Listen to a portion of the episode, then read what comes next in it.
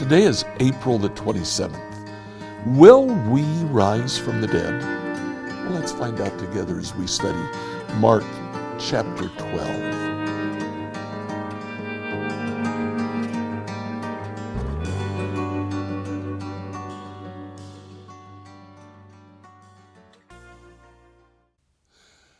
So, in Mark chapter 12, beginning in verse 18, um, Jesus is uh, on uh, Tuesday in Jerusalem, and the religious leaders are looking for ways to attack him by asking him a question or questions that they don't think he'll be able to answer.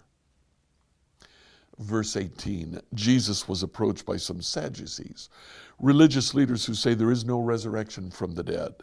They pose this question Teacher, Moses gave us a law that if a man dies, leaving a wife without children, his brother should marry the widow and have a child who will carry on in the brother's name.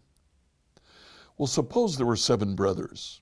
The oldest one married and died without children. So the second one married the widow. He also died without children. Then the third brother married her, and this continued with all seven. Still, there were no children. Last of all, the woman also died.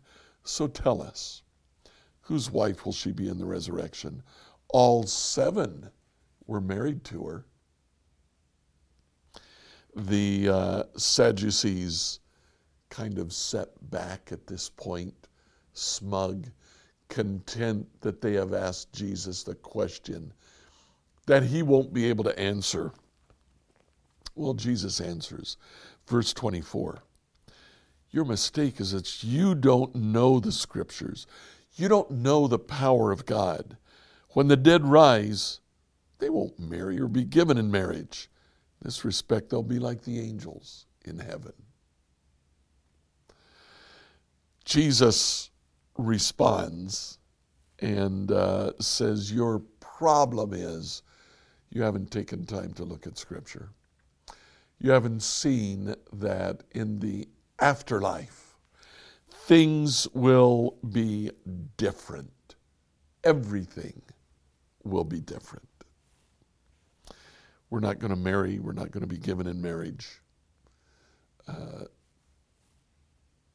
your premise is all wrong.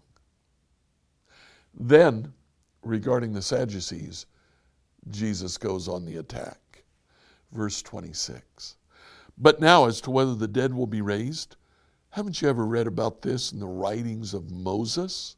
In the story of the burning bush, long after Abraham, Isaac, and Jacob had died, God said to Moses, I am the God of Abraham, the God of Isaac, and the God of Jacob.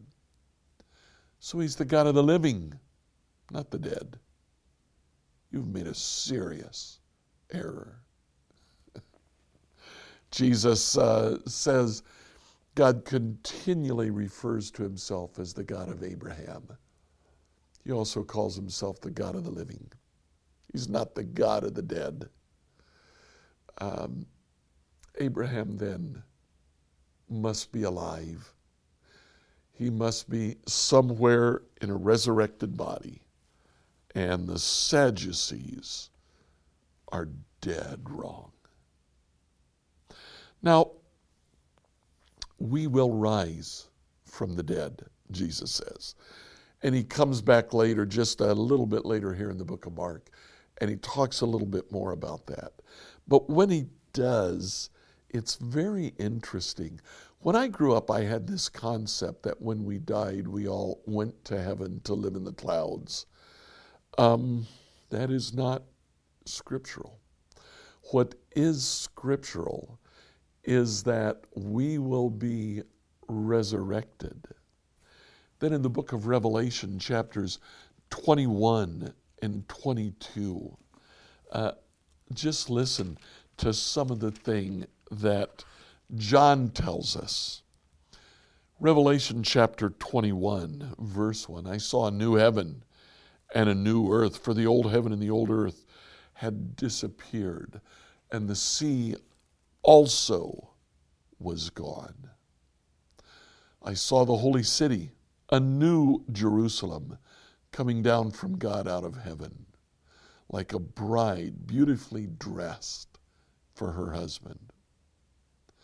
I heard a loud shout from the throne saying, Look, God's home is now among his people. He will live with them and they will be his people. God himself will be with them.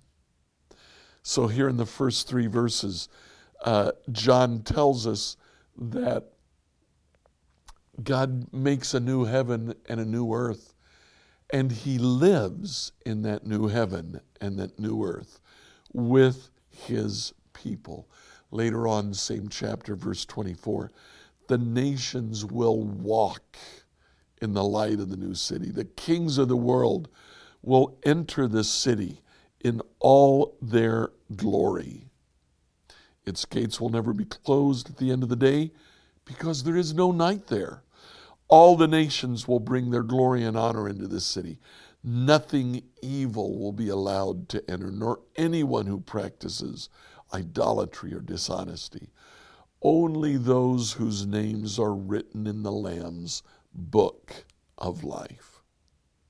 Then in chapter 22, verse 14, we read this Blessed are those who wash their robes. They'll be permitted to enter through the gates of the city and eat the fruit from the tree of life. Neither Jesus nor Paul nor John are super clear on what happens, but what is clear is that our bodies are raised from the dead. We're given new bodies to live in the new heaven and the new earth. We dwell with God. We eat of the tree of life that God created for Adam and Eve back at the very beginning. Everything comes full circle, and we apparently enter a new Eden where perhaps our role will be to till the ground to protect the ground, to do what Adam and Eve were originally called to do.